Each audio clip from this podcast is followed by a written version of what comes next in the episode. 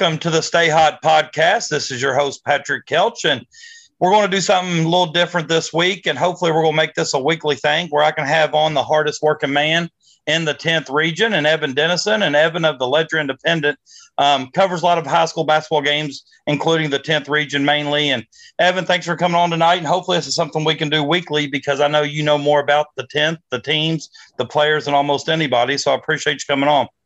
Yeah, man. I appreciate you having me. Um, you know, it's a, always a fun time once basketball starts, and uh, you know, once once everything gets rolling in the mix of things, you know, time flies by. But can always make time to talk to you and talk about some basketball. I always enjoy it.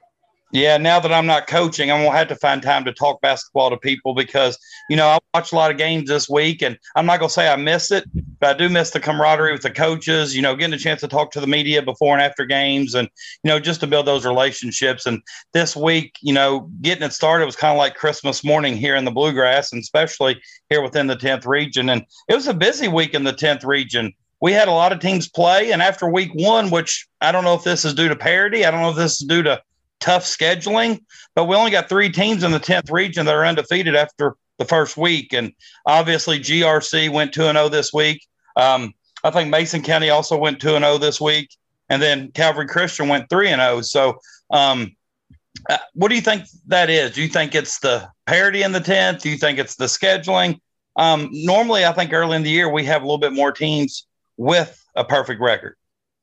I think it's probably a mix of both you know the the parity um, in terms of you know in region opponents. I think from team six or seven all the way down to 14 or 15 there's a lot of parity there on any given night. Anyone can beat anybody. And then i think scheduling played a big part too because you know a lot of these teams look like they went out of region and uh, you know played some upper tier region teams uh, from from around the state too. So you know, those are fun games early for, for those teams to really gauge where they are. And then they kind of, you know, see where they can go from there. And then, you know, once you get into region and district play, that's kind of when you really start honing in on certain things. So uh, I think it's probably just a mixture of both is, you know, an accurate statement.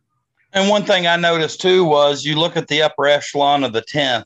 And when I say upper echelon, I'm talking about GRC, Campbell, Mason, um, Scott, even Augusta, Harrison, those teams um, and it's still early on. That you know the upper echelon could change by week two, by week three, just depending on what all happens. But you know, like you said, Campbell County has played GRC and Cooper.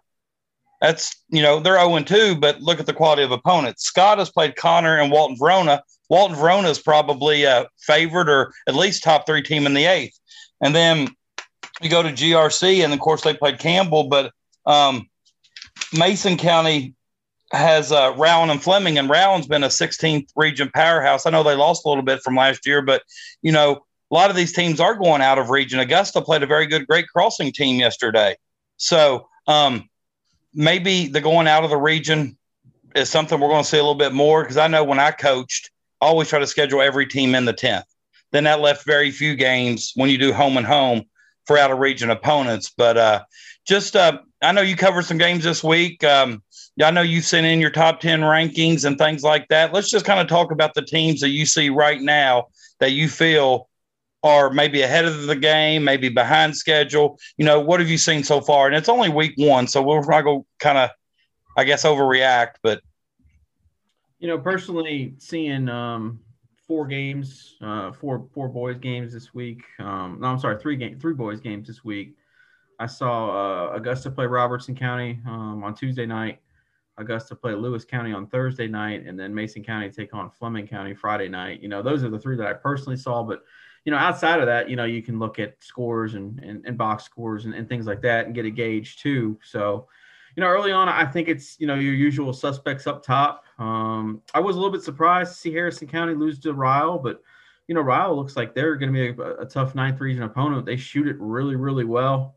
I know they hit, uh, I think, 12 three pointers in that game a good handful of threes, and then um, you know they came out against uh, Pendleton County on on Saturday and, and gave them kind of uh, you know a good butt whooping. They beat them by like 32, so um, they look like they're going to be a good nine three opponent. But you know inside the region, you know Clark they uh, they went up to Campbell County, um, which you know you give props to them. The opening game of their season, they go on the road, take a big long bus ride, and, and go up and beat the Campbells by double digits and it looked like throughout that game they were up pretty comfortably. I know um, Campbell got off to a slow start, and GRC led. You know, looked like it between six and 12, 13 points throughout based off the updates. So, you know, I think they're a well-oiled machine. Um, know, Mason County looking at them, uh, I, I, think they're gonna take some time to to adjust and catch up. They had um, five, six rotation guys that were still playing football just two weeks ago, so they're still trying to get their feet with them. They have an early season injury with Nate Mitchell. He averaged 17 points a game. He's an all-region player, uh, one of the probably the top 10 players in the region. So without him, they're still trying to find their identity offensively. Um, but when you got a man child like Terrell Henry, um, he's dominated his first two games. He's a guy that does it all, whether it be scoring, rebounding, guarding the opponent, uh, best player, he even bring the floor up, and he even showed a you know an outside range and hit hit a three the other night too. So uh, you got a guy like that, and he's they're going to be in the mix. I think every game with the way they play it defensively. Um, while they've struggled on the offensive end, they've really locked in on the defensive end not allowing more than 50 points their first two games. And, you know, you do that in a boys game, you're going to win a lot of your games. Um, you take those two, I think those are, you know, two of your cream of your crop. Campbell County in that mix. Harrison County probably still has to get their legs with them too. I know they had a few football guys that are now, you know, kind of on the basketball court adjusting to things. And then, um, you know, you also look at Scott. They they lost, like you said, to Walton, Verona, and Cooper. Um, two very good teams that in, in the eighth and ninth regions. So still very early to gauge. Um, Augusta looked really good when I saw them play. They were at home. They, they handled their business and I think did what they were supposed to do the first three games. Uh, their fourth game in the week, which is a lot to ask the first week for a team. Four games their first week and getting into things. And they go to a great, you know, play Great Crossing at Harrison County. And it looked like it was a two point game uh, with about two minutes left in the third quarter, and then uh, Douglas pulled away, or not Douglas. I'm sorry. my uh, my girlfriend's fourth dog came into the room with his sword, so he caught me off guard. Um, but you know, great crossing. You know, they they were within two in the in the with two minutes left in the third, and then uh, Great Crossing made their run. So. I think those are you know you're still going to be your top five six teams. Uh, looks like Bracken County might be knocking on the door after a big win over Bourbon County Saturday night. And then uh, from there, it's it's still kind of very early to tell with you know playing out of region opponents and, and, and things like that. Well, and touch on a couple things you said. I think you hit the the top five or six teams spot on, and that's who I would have as that as well. You know, the order of ours may change, but mm-hmm. I definitely think that's the top six. And I can also agree that anywhere between eight and 16 on any given day those numbers, you know, those teams could change. I mean, they're just going to play each other and we'll kind of find out who's who. And, you know, there's a lot of teams who have potential to get a lot better with more time. We do have a lot of young players that, you know, especially teams like, for example, Robertson, who I'm most familiar with, when you lose eight seniors, it may take you a while for some of these kids who've never played a lot of varsity minutes kind of get you know their footing under them. But um, I was at the Augusta Great Crossing game yesterday, and for three quarters, I think Augusta pretty well outplayed them. Great Crossing has, you know, their Vince Dawson is a man child. Um, they have Michael Marino's younger brother, who's like a 6'11 freshman, sophomore, very young, size, quickness. But Augusta handled it. And I think the ultimate difference was Augusta played five or six guys, maybe seven. Um, Great Crossing subbed a lot more guys in. And I think just fatigue.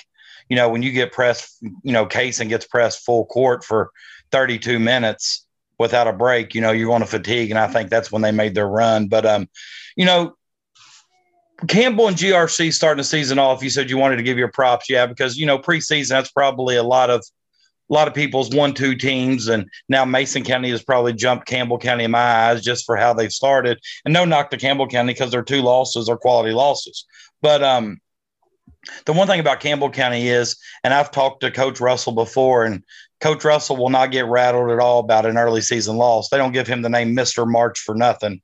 So you can't really count out Campbell County just yet, just because they've lost two good games and two quality opponents. So, um, the one thing I was going to mention, and you know, we uh, we're both on Twitter. I'd say we're both pretty active on Twitter. Um, you know, when we talk about rankings and so forth, and our rankings don't mean nothing to those people out there watching. It's just our opinion, your opinion, my opinion. But somebody had Bracken County listed 13th in the uh, region coming in, and um, I to me, that's just ludicrous. You said Bracken County was knocking on the door. I also had them at seventh this week. And um, one thing I want to talk about, and you mentioned too, just how dynamic their backcourt is.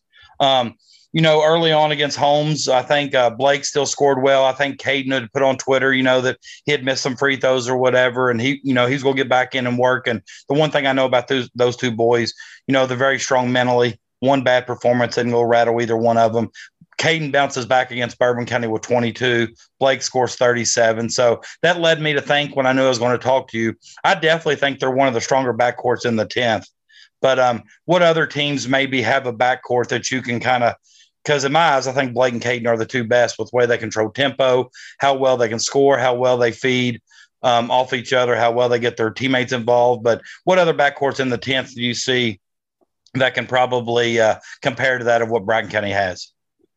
I mean, I think the only one that I'd probably put above them right now um, would be the one at, at, George Rogers Clark with Aiden Sloan and Jerome Morton. Because um, you're talking about a Division two and a Division one player right there. Um, plus, they're both upperclassmen. Uh, you know, with Sloan being a se- senior, Morton being a uh, you know SB 128 junior. Um, so I think those are the only two that I'd probably put above them. But uh, you know, a backcourt as a whole, it'd be it'd be a struggle to find you know anyone else besides you know Blake and Caden Reed um, because on any given night, uh, those two can go win a, a, basketball game for you regardless of the circumstances, uh, and they've shown they can do that. They showed it in the region tournament last year against Campbell County. And you know they did come up a little bit short, but the game went to double overtime, and they were a shot away from winning that. So, uh, you know, it looked like they struggled shooting the ball uh, opening night against Holmes, and then uh, you know bounced back with the win over Bourbon County. And um, you know, like when those two can combine for 59, and you know, keep in mind they're they're still without Deshad Commodore, who's you know the guy that is, is their Mr. Intangible that does it all for him, uh, whether it be getting rebounds, uh, guarding the best opponent, steals, assists, um, you know, just deflections. He, he does a lot for that team. And once they get him back, that'll help them too. Um, and what's also that, kind of what's also kind of impressive about them is if you go look, they're only playing six people right now. Mm-hmm. Um, I know at the scrimmage when I watched Bracken County and uh, they only had six people on the bench. You know, they mm-hmm. didn't even dr- have a couple other guys dressed. So that's something else that's kind of impressive that they're able to play the defensive style that Coach Reed wants them to play. You know, stay out of foul trouble and you know, and able to, you know, Bourbon County. That's a good home win for them, and only play six guys.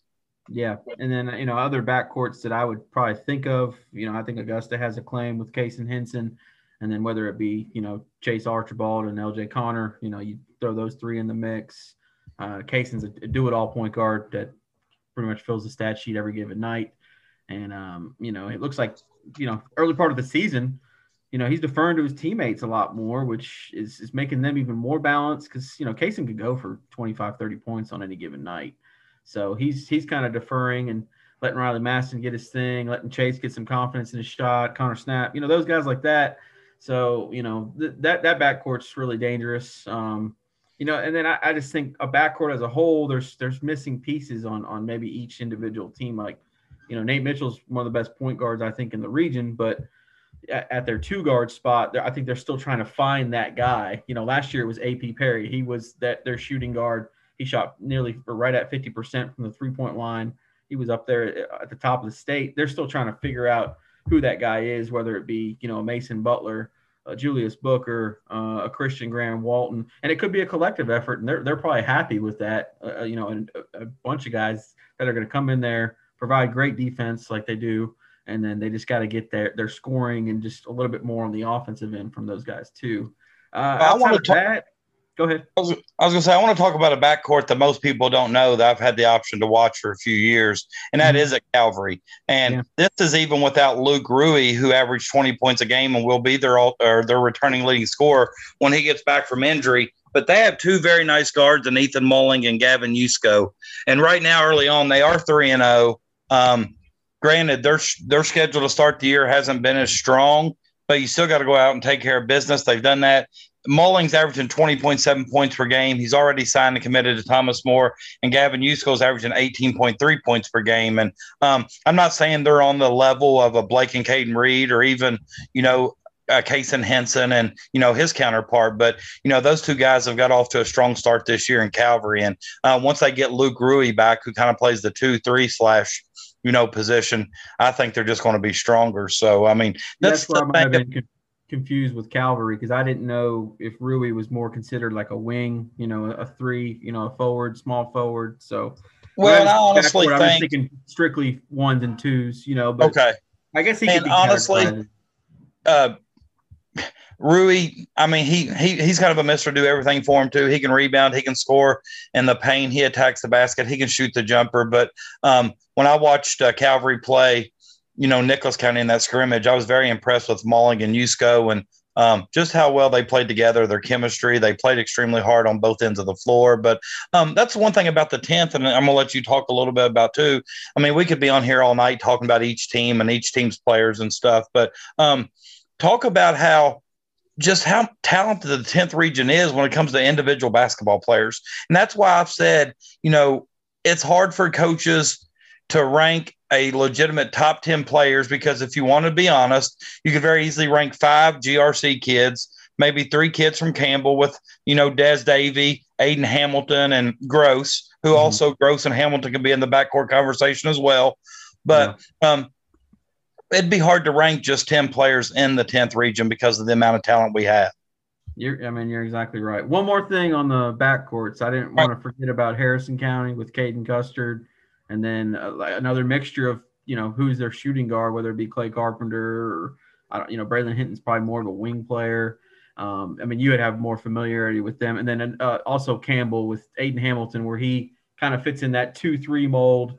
And then you know, like you said with Gross, but I'll I'll leave that one alone. I just want to make sure I mention those guys too. Well, but, and the one thing and the one thing about Harrison County, and just kind of piggyback off what you said, um, I was surprised at the Cats' Pause this year and some other media outlets how Caden Custer wasn't even ranked in the top 10 in the 10th region. So when I did my rankings for the podcast, I put him because I definitely think he's a top 10 player. The kid, he's a fearless competitor. He scores well, he rebounds well.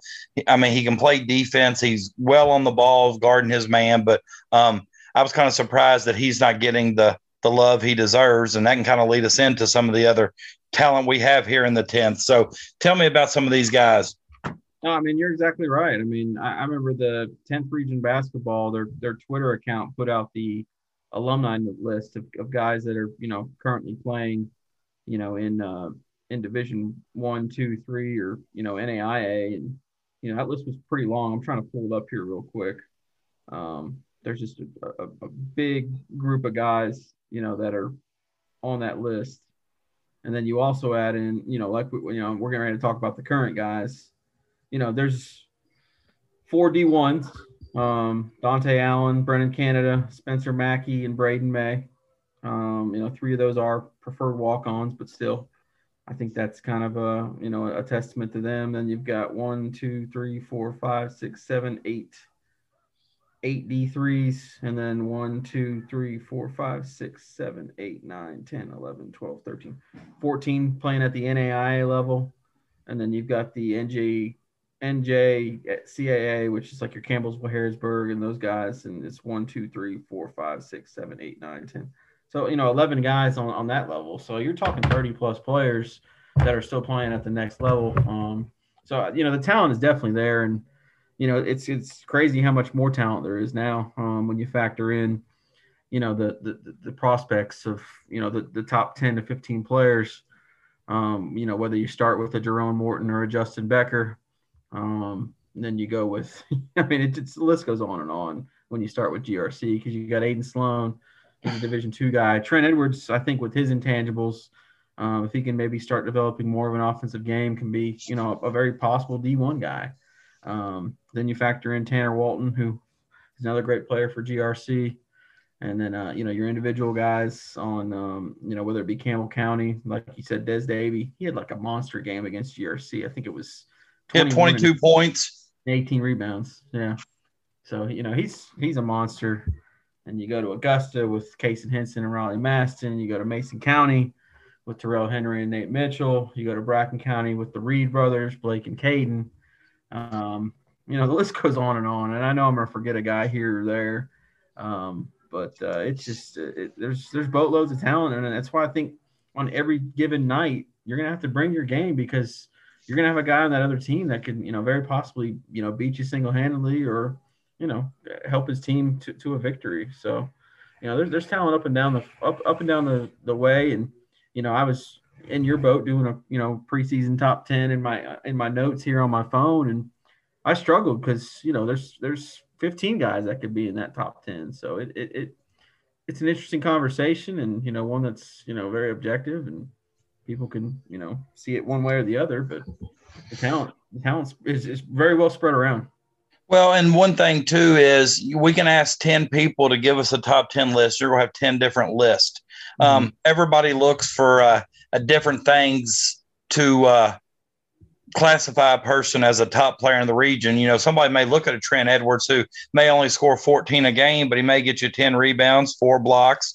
five or six deflections, or, you know, I know he scored 19 against Campbell County. I mean, he he had a an offensive outburst for what he normally does. And I think if he continues that, that makes GRC that much better. And I know it's hard for me to fathom that they can be much better than what they are, but I wasn't really counting on Trent Edwards to be one of their main offensive weapons. But when you got seven guys, and that's not even counting Sam Parrish yet, who can yeah. lead the team in scoring on any given night, they're just be hard to defend.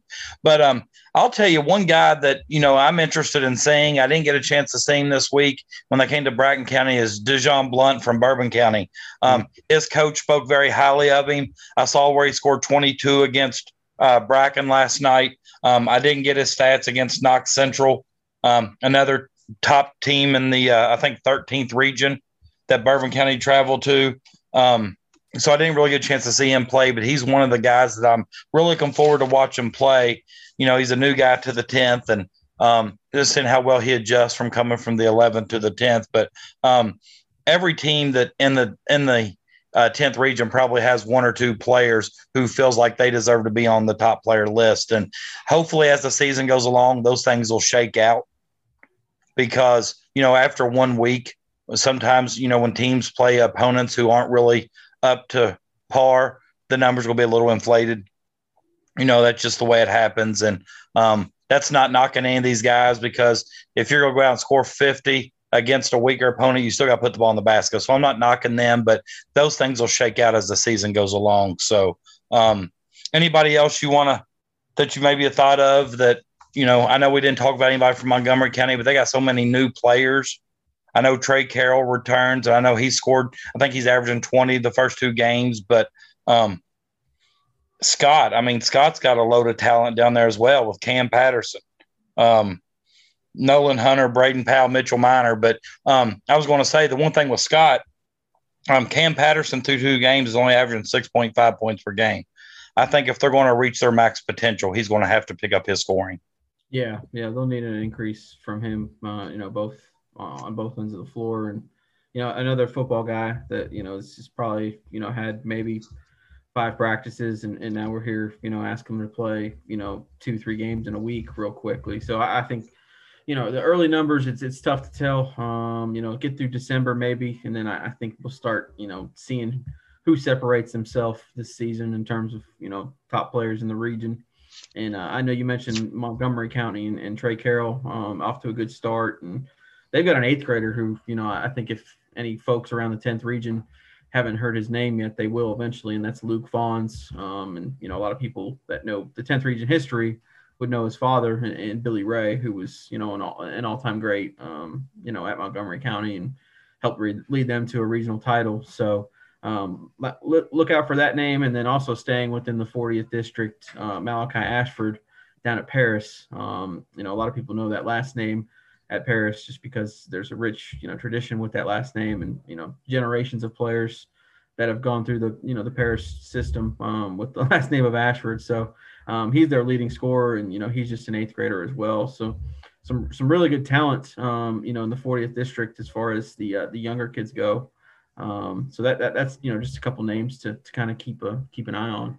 Well, I want to uh, kind of extend what you said about Luke Fons, and I won't drop the guy's name because I'm not so sure he'd feel comfortable with me doing it.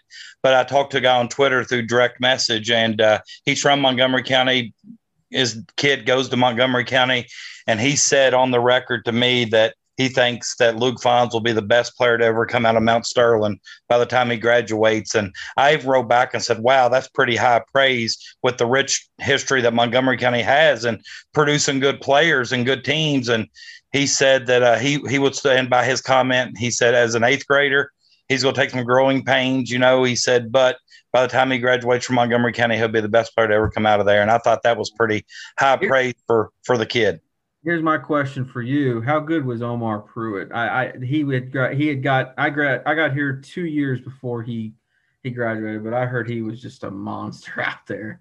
I saw Omar Pruitt at Augusta single handedly, and Augusta was either leading or winning or playing him really tough. And about five or six straight trips near half court, just pull up and just knock it down. I mean, he went D1 at William and Mary, so that kind of tells you he was. I mean, he was a great player, and he comes from a long list of basketball tradition too. I mean, his mom, I think, played at Kentucky or had something to do. Lee Wise Pruitt, I think she had um, played at Kentucky and still very instrumental in their programs there at um, Montgomery County. And um, you know, like you mentioned with Luke being, you know, the son of Billy Ray, when people um, play Montgomery County, they see that name in the tenth, they're all automatically going to make that connection.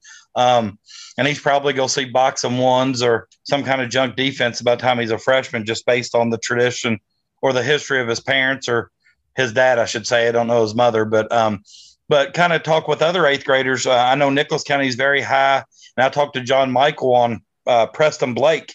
He's already got good size. He's about six one or six two. I watched him in an eighth grade game, and you could describe him as a man child against other eighth graders he's not only six one, six two ish, but he's built pretty good. He's not lanky. He's not like real stick. He's kind of got a muscle to him, and he just manhandled other eighth graders. And I know he's getting varsity time for Coach Wright at Nicholas County. And when I saw him play in the scrimmage they had over there on the 27th, um, he looked pretty good. The pace of the game is something he's probably going to have to adjust to, and I look for him to do that.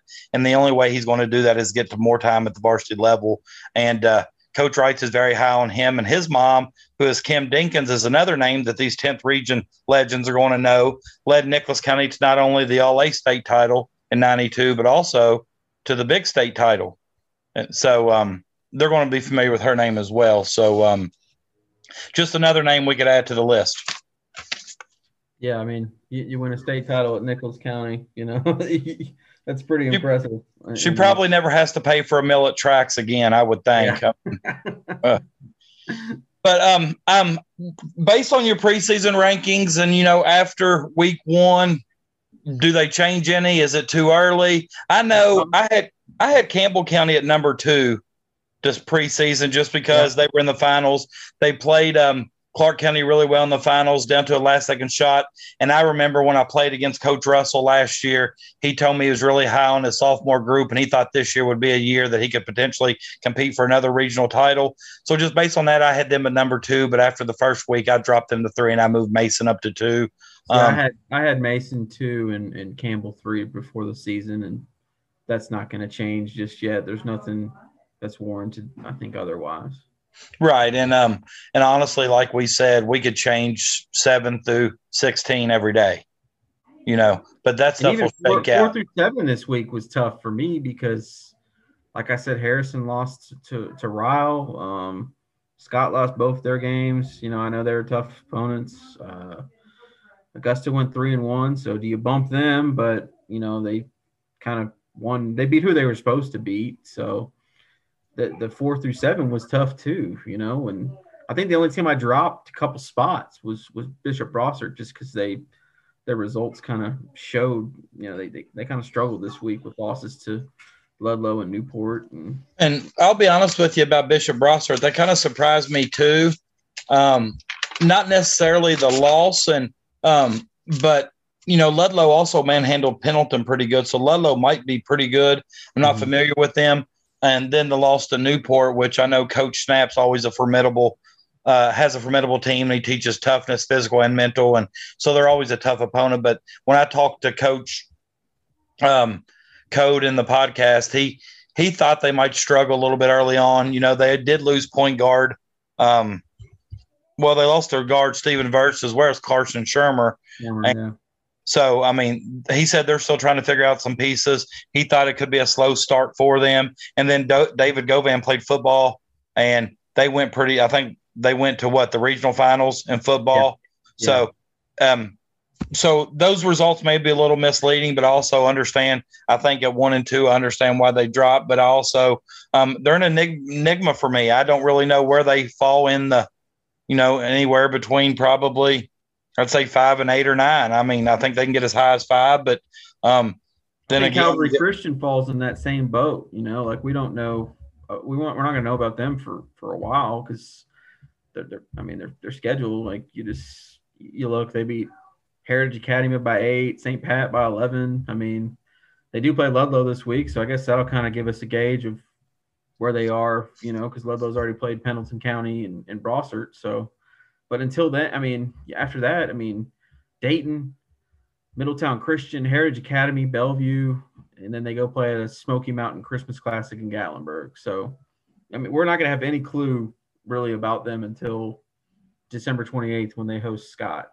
Um, so I, I honestly, I, I dropped them a couple spots and just because the results. I mean, you know, St. Pat's still trying to build things up, but you know, it seemed like a competitive game if you're only if you only win by eleven. So right, I would think the way um, the way myself and other media people have talked about Calvary preseason, I would think St. Pat probably feels pretty good about that game, and you know where the program's growing and what Coach Moore's done for that program to kind of continue to, you know, move in the right direction. But um, it's, you know, I agree with you. Um, so I moved Bracken up to seven. Um, and then had Calvary eight, Moco nine, and Bourbon ten to round out the uh, top ten.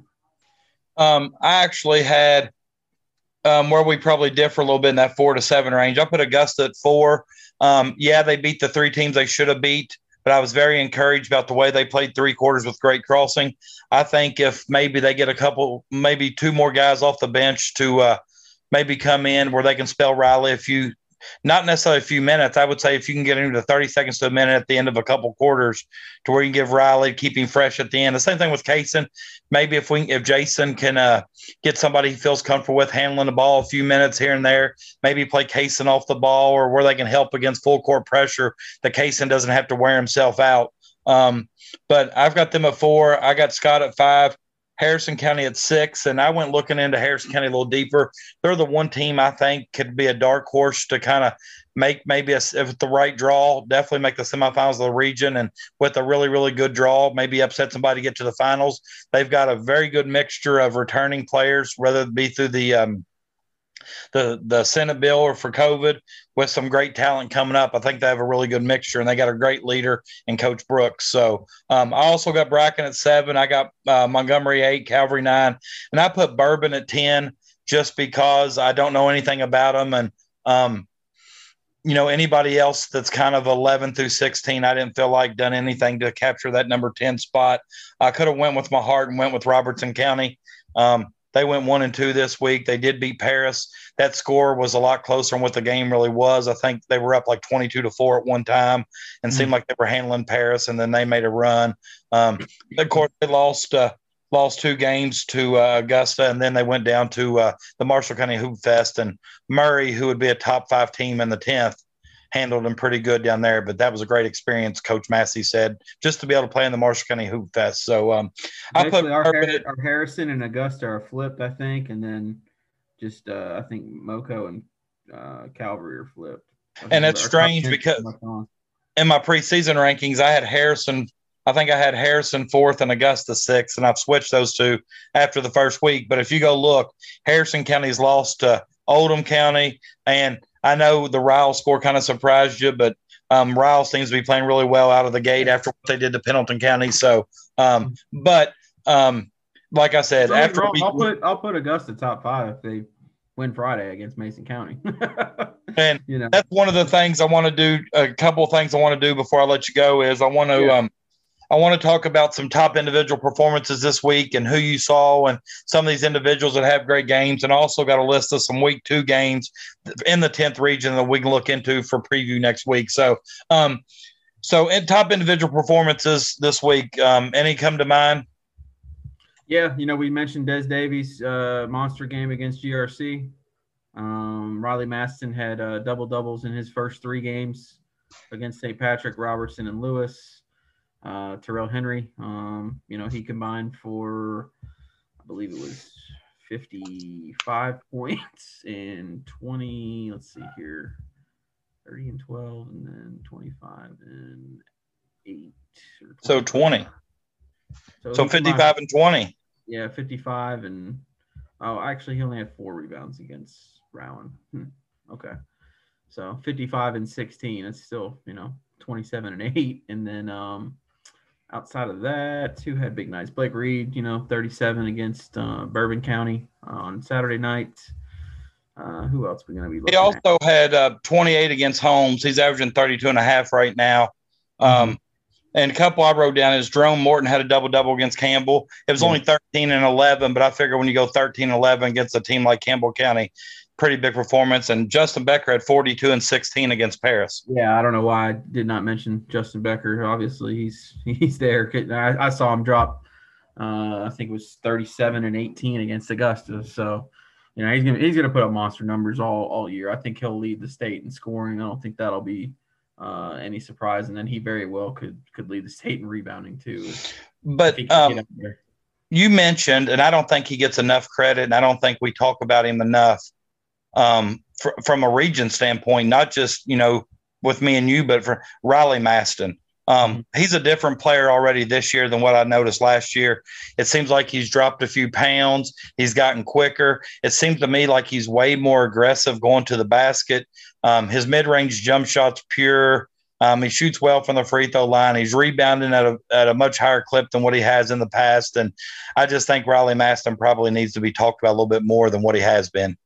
Yeah, coach, you know, Coach Henson said he slimmed down probably about five, 10 pounds in the off season. Uh, said he think he grew an inch or two. so he's a lot uh, thinner and quicker. Uh, and I, I could tell just uh, looking at clips on, on going to get the rebounds, you know, he's getting around people and, and getting the ball quick. And, you know, he's, he's, he's a dangerous guy because he's got a nice mid range too. So he's, he's up there in the conversation with, you know, the Des Davies and the Trent Edwards as, you know some of the best big men in, in the region. I think. And I'll be honest with you, against Great Crossing yesterday, and like I said, you know earlier, the Marino um, kid, he's about a six eleven. They had another kid that was about six nine, and they even had a six six guy, and they even put Dawson, who's probably six three six four guard, on Riley at times, and he he really had his way with them. But all three of those guys had uh, three of the four guys had two or more fouls at, at halftime. Um, he would take him out. He hit a mid range jumper. They kind of closed that gap in space. He pump fake. He'd drive around him. He would attack aggressively, finish at the rim, or get to the free throw line. And this is a kid who led the state in free throw shooting as an eighth grader. So, you know, when he goes to the line, you're almost surrendering, you know, two points. So, um, Riley Maston's one kid who I'm anxious to see how the season goes as a whole. But right now, after what I've seen, he's definitely a top 10 player in the region. Yeah, yeah, he's, he's definitely made his case the first week of the season, no doubt. Um, just uh, before I get into some week two games, just kind of talk about you know with the All A. Um, do you feel like the Augusta Bracken game does that does that game right there, the winner of that game, do they become the favorite? I know Brossart's always going to have something to say about it. And in January, they're going to be a different team than what they are in the first week of December. But I'm not so sure this is one of the same typical Brossard teams we've been accustomed to in the past. Yeah, first week of the season, that's very fair to say. I think the Augusta Bracken winner will be looking at uh, you know the Calvary Robertson winner in the final. You know, based off the early season results. I mean, they're still a month and month almost a month to the day when that tournament really gets kicked off. So, uh, but yeah, I mean those those two, I think you know with it both being in their county, they're both going to have big big crowd followings for those games. So the winner of that game, I think, will have the upper hand to you know claim the 10th regional A title. I want to just tell those people listening tonight and. Uh, or listening when I put it up, if you're listening, that game's at 5:30, I think, on a Saturday you might want to get there for the 12 o'clock games and keep your seat all day because I promise you, come 5:30 for Augusta and Bracken, that place will be packed. And um, those kids deserve that atmosphere after what they put up with the last 18 months with COVID. They deserve that atmosphere. It's going to be probably one of the better atmospheres all year long, um, except for what you'll get in the 10th region tournament at the field house. But, uh, you know, Class A basketball can produce some good basketball as well, some great atmosphere. So that if you're listening, get there early that day because if to want to see, you'll have to.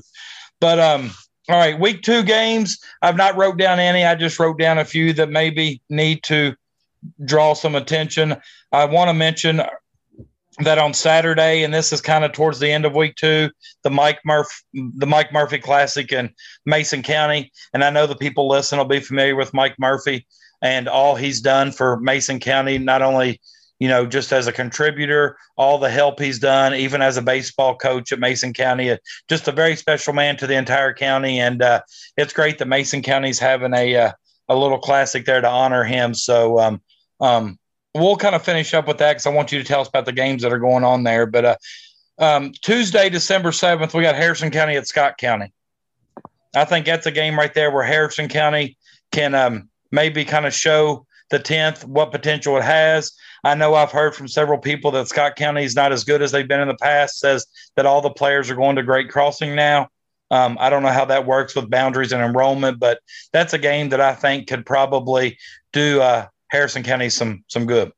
Yeah, I mean it's a it's a chance to to win against a uh, you know a usual top flight program in the state and an 11th region opponent. that's it's always in the mix to to win that region. Um, I think on that same day you got George Rogers Clark taking on maybe the 11th region favorite in Madison Central, which will be one heck of a game as well. Um, yeah, I wrote that game down too because that's a game that I feel like um, and with some of the other outside things that have happened here in the past couple of weeks with Hagen Harrison, and um, that's a whole nother podcast. And I don't know details on that. Don't want to get into that, but um, I still know Madison Central with or without Hagan Harrison is probably still a uh, one of the favorites to win the 11th. So that'll give a good test for GRC.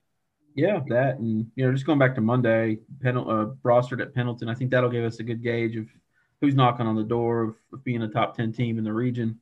I think they're both kind of in the maybe the you know 10 to 14 mix in terms of rankings.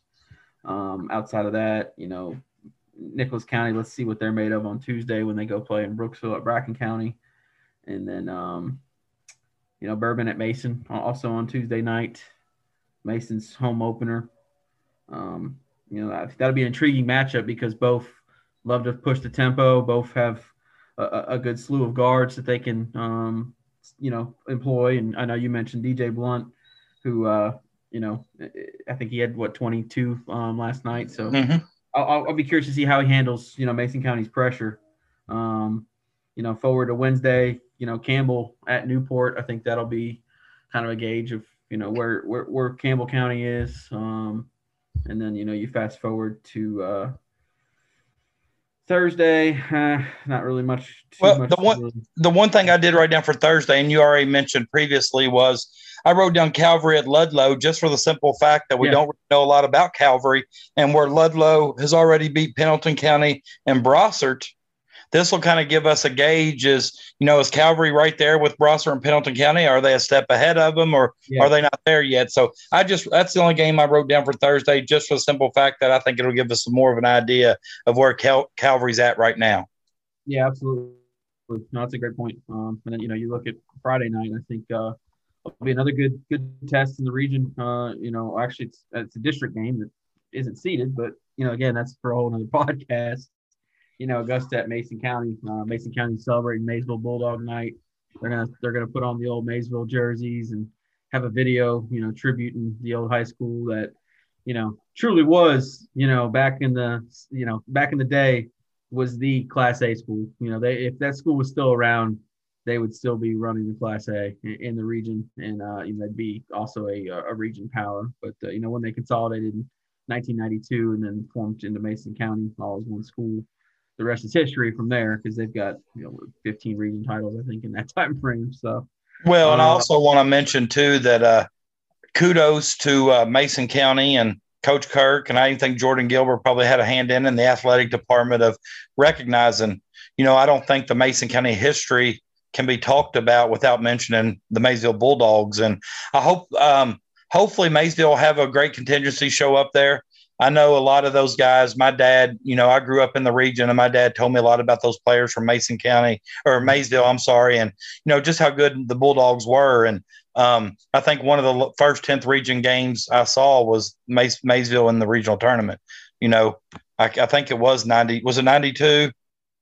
Yeah, 91, 91, 91. Yeah, I think that was the last time. And of course, that was the year they consolidated, but that's one of the last, you know, few games I remember. But I remember names like Jerome Turner and um, yeah. My dad told me about Skeet Smith and Fred Walker. Fred Walker actually got inducted into the 10th Region Hall of, Hall of Fame the same time my dad did. So um, I'm familiar with those guys. So hopefully they have a good turnout. I'm bummed that I can't be there that night. Um, Robertson County has a home game, and I've agreed to broadcast on the NFH network the home games um, for the boys, just for me to stay a part of basketball. But I want to give kudos to Mason County for making that happen, and I'm going to have to see some really good pictures of these black and gold jerseys because I'm excited to see it. Well, I'll definitely be snapping a few. also on that night, you know, you got another district game, Bourbon County and Paris. You know, you got uh, coaches George Baker and Lamont Campbell that you know throw throw shots at each other. They're they're good friends, good buddies from you know Lexington area. So, and I think both teams have players from the other team. well, I do know. I, I, I may have jumped the gun. I know that uh, Coach Campbell at Bourbon County has a couple players yeah. that were from Paris. So mm-hmm. I don't know if that has been reciprocated or not, but it's kind of like, you know, Bracken and Augusta.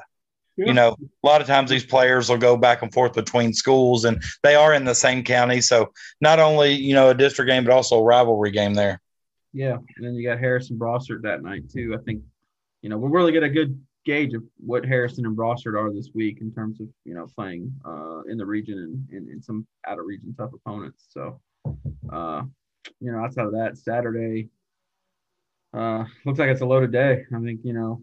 Campbell County goes to NC or Campbell County has Newport Central Catholic on Saturday. I know that's an out of region team, but Newport Central Catholic's one of those teams who has a rich tradition of being competitive in the ninth region and being in that upper half of the ninth. So I think that'll be a good test for Campbell County. But the thing that stuck out to me about Saturday is the Mike Murphy Classic. And I know you're probably familiar with that being you know, a part of the ledger. You've probably posted that schedule a few times. So tell us about what's going on there at the Mike Murphy on Saturday.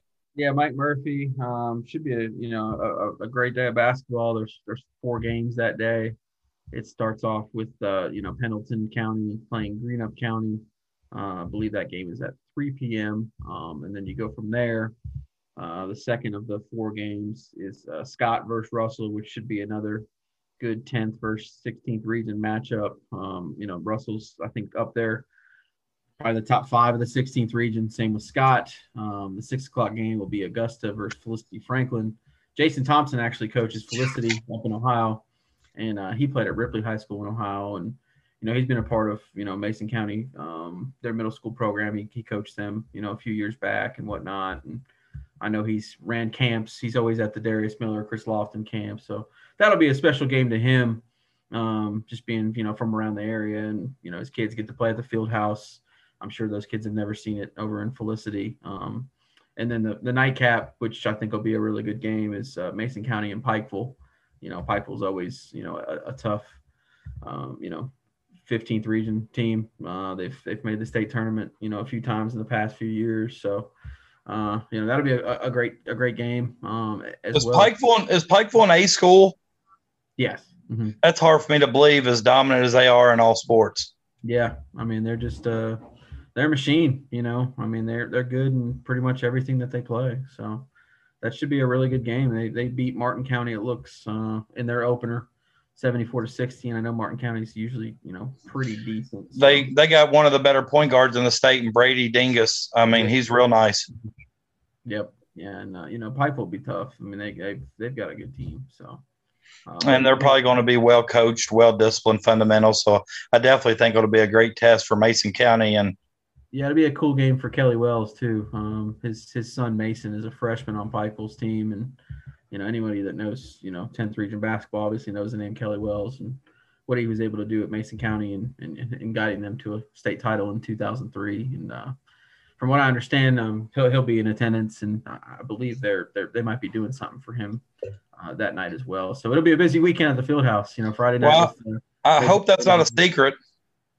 Uh, you know, I know Kelly will be there. Um, I'm just not 100% sure on on what exactly is is, is going to happen that night. So I mean, I'm not so sure Kelly Wells will listen to the podcast, but I don't I don't want to be the I don't want to be the one dropping bombs, no, Dennison bombs, and I just know he'll be there. So I don't know if they were planning on doing something for him. Or, well, or if they are, it's well deserved for what he's done for Mason County and um, just a great all around person. Not even not even his basketball coaching ability, which is outstanding as well, but uh, also just you know as a human being and just a great guy all the way around. So that I'm hoping to make it over there that day because I think it's going to be four good games of basketball. And um, but you um, about with Mason County thing, though, as well. Yeah, go ahead. I know you mentioned Mason County was two. I think they're three and zero oh because of the COVID cancellation type deals. You're right. They, it's being handled like football, where if a team cannot play and has to cancel for COVID, it's it's considered a forfeit.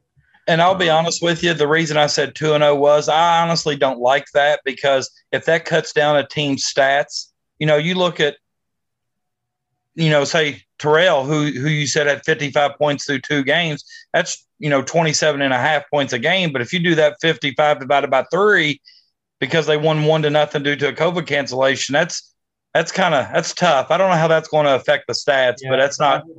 I hope, that's not the case. I, I, honestly don't think it will, but I'm not 100 percent sure. Hopefully, they'll and, just go by games played.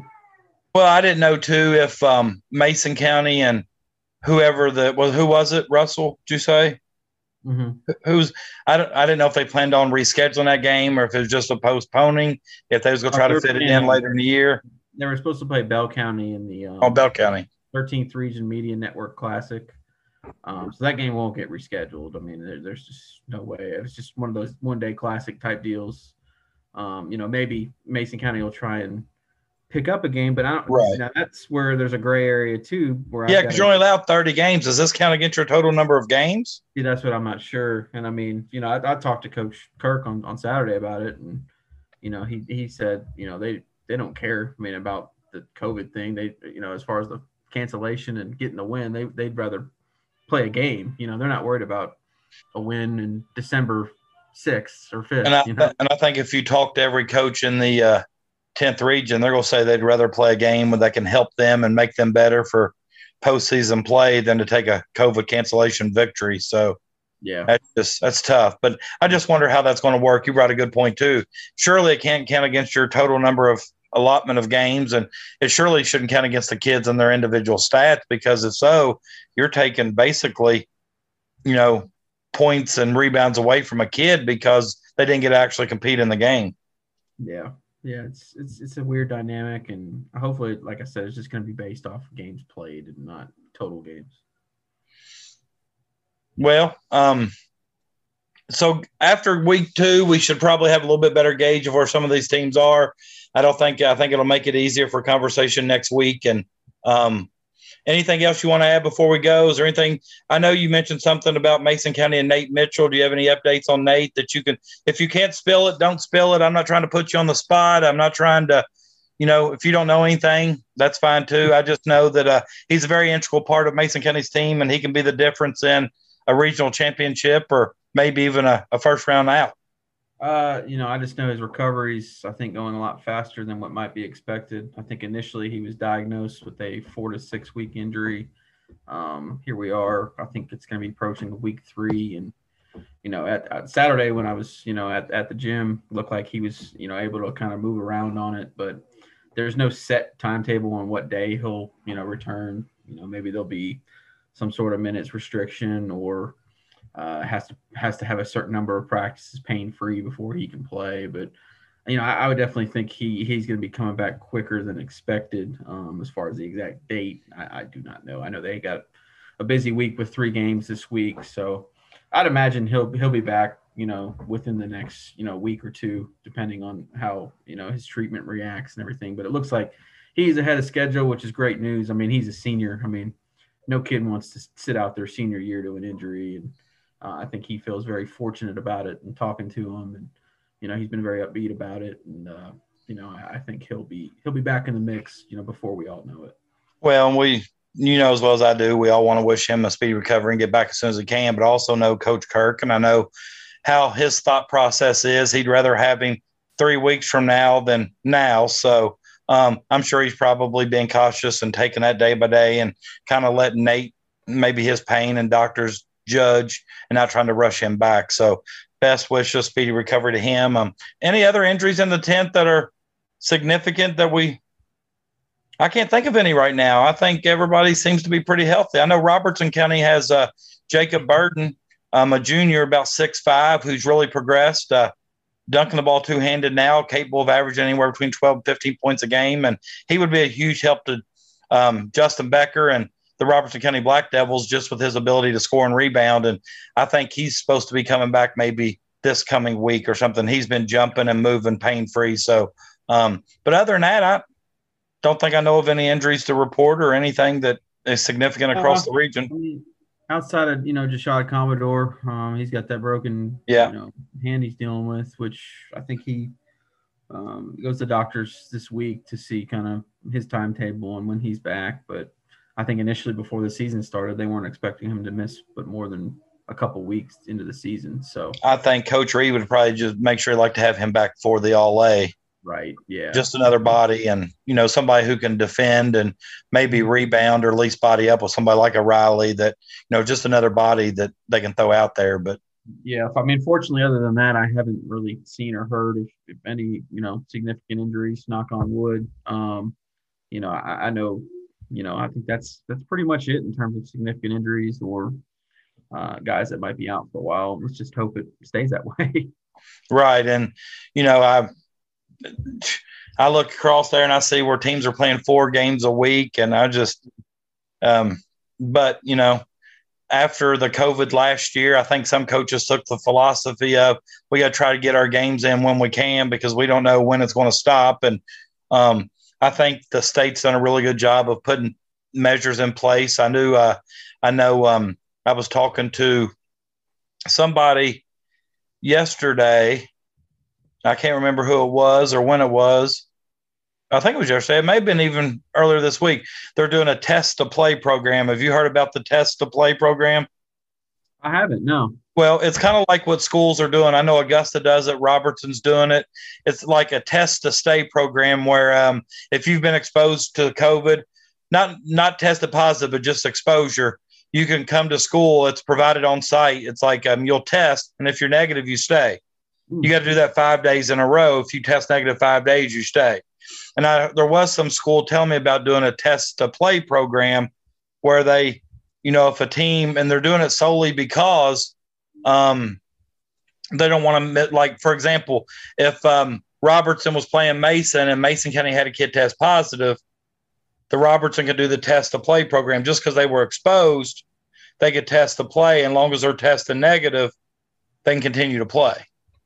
I like that. I mean, yeah, I do too. And I'm hoping more teams. I can't remember the coach that told me they were going to do that though. Mm. But either okay, here or there, I hope, I hope a lot. Yeah.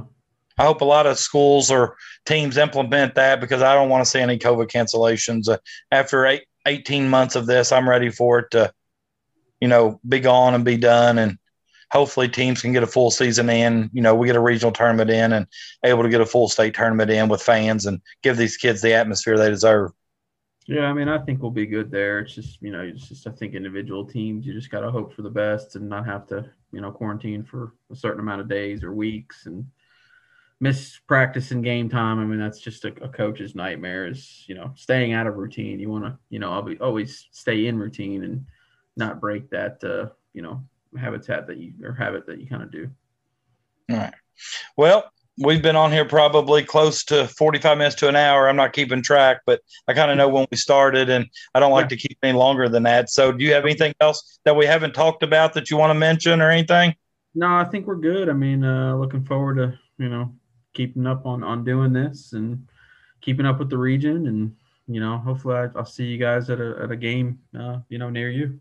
Right. And uh um, hopefully this week i'm hoping definitely to be over there saturday because i can't make friday. But uh, once again guys this is something we plan on doing every week. Maybe review the week before highlight some teams players preview the next week. And uh, evan thanks for coming on with me tonight. I appreciate it All right, thanks for having me. Appreciate it, PK. That was Evan Dennison of the Ledger Independent, and as I said before, this is something we're hoping to do weekly to give you, the listeners, kind of something to look forward to each week, reviewing the week before and also previewing the week ahead. And as I tell you all every week, thank you guys for listening. Stay tuned and stay hot.